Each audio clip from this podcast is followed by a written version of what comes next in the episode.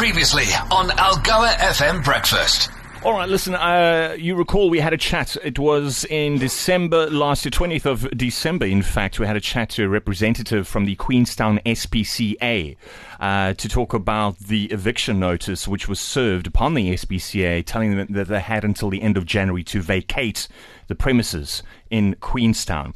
Um, and we have on the line just to seek some clarity and give us an update, uh, representing the NSPCA this morning on Algoa FM Breakfast is Jacques Peacock, who's the Public Relations and Legal, uh, legal rather, Liaison Officer. Good morning, Jacques. Thank you for joining us on Algoa FM Breakfast this morning.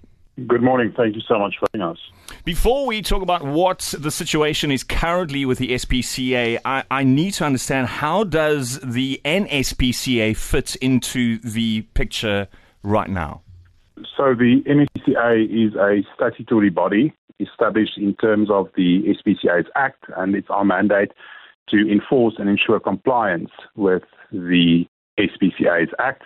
And in situations like these, uh, the NSPCA does, in terms of the Act, have powers to intervene in situations where a local society uh, fails to operate on a level which is conducive to the welfare of animals in their care and those needing their care in the future. Are you able, Jacques, to give us an update in terms and uh, for clarity so that we can understand? Because there, there, are various conflicting reports doing the rounds on social media right now, and it's very easy to, to get caught in all of this. We need to understand what is going on at the Queenstown SPCA and what is the NSPCA doing right now? Sure. So we have during this week dispatched a team to the Queenstown SPCA to assess and assist in their situation.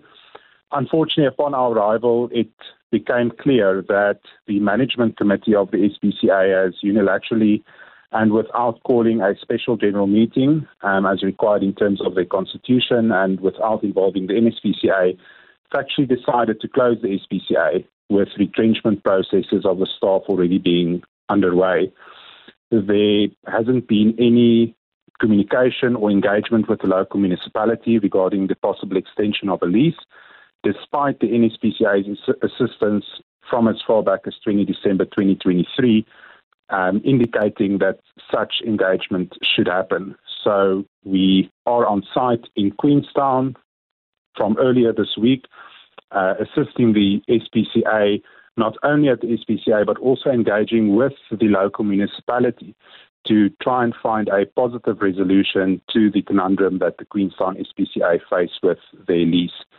It is important to note that we've been able to clarify that the letter received on 19 December 2023 isn't an eviction notice. That is also not how an eviction works, but is a correspondence from the municipality to any person who leases uh, municipal property to indicate that your contract is expiring and you haven't taken steps to ensure that it is or will be renewed.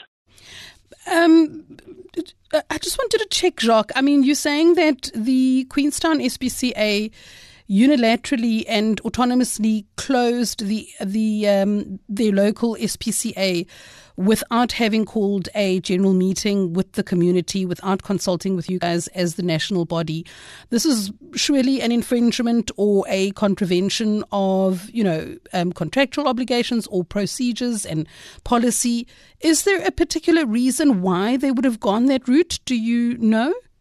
At this moment, it's unsure. Could only speculate that perhaps the situation regarding the lease was so overwhelming that they could not see beyond 31 January 2024. And that is really where we come in. We want to ensure sustainable animal welfare in, in the area, and our society liaison unit to ensures compliance with the Act of all SPCAs across the country will be dealing with that matter. At the moment, our main focus is on the lease and the welfare of the animals in the care of the Queenstown SPCA.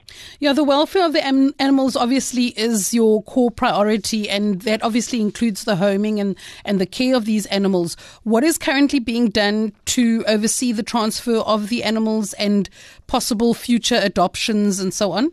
So, at, because there was or still is no positive resolution regarding lease, we can't just sit and wait for 31 January 2024 to come.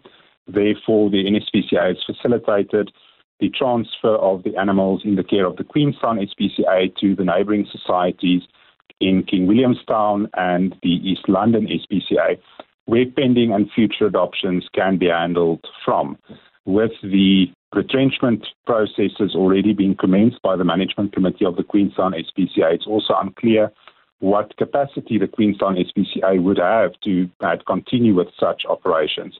We've also unfortunately received complaints of animals being home unsterilized, which is against the provisions of the rules made in terms of that. And therefore, the, the decision was made to transfer the animals to the neighboring societies where they can be adequately cared for and where adoption processes can continue as normal. Jacques, you mentioned that the NSPCA has, has started engagements with the local municipality over there. Um, how long are you guys going to be having that relationship with the municipality? Is, are there systems in place for that? Yes, well, we are first extremely grateful to have the opportunity to engage with the municipality, and those engagements have thus far been nothing but friendly and cooperative.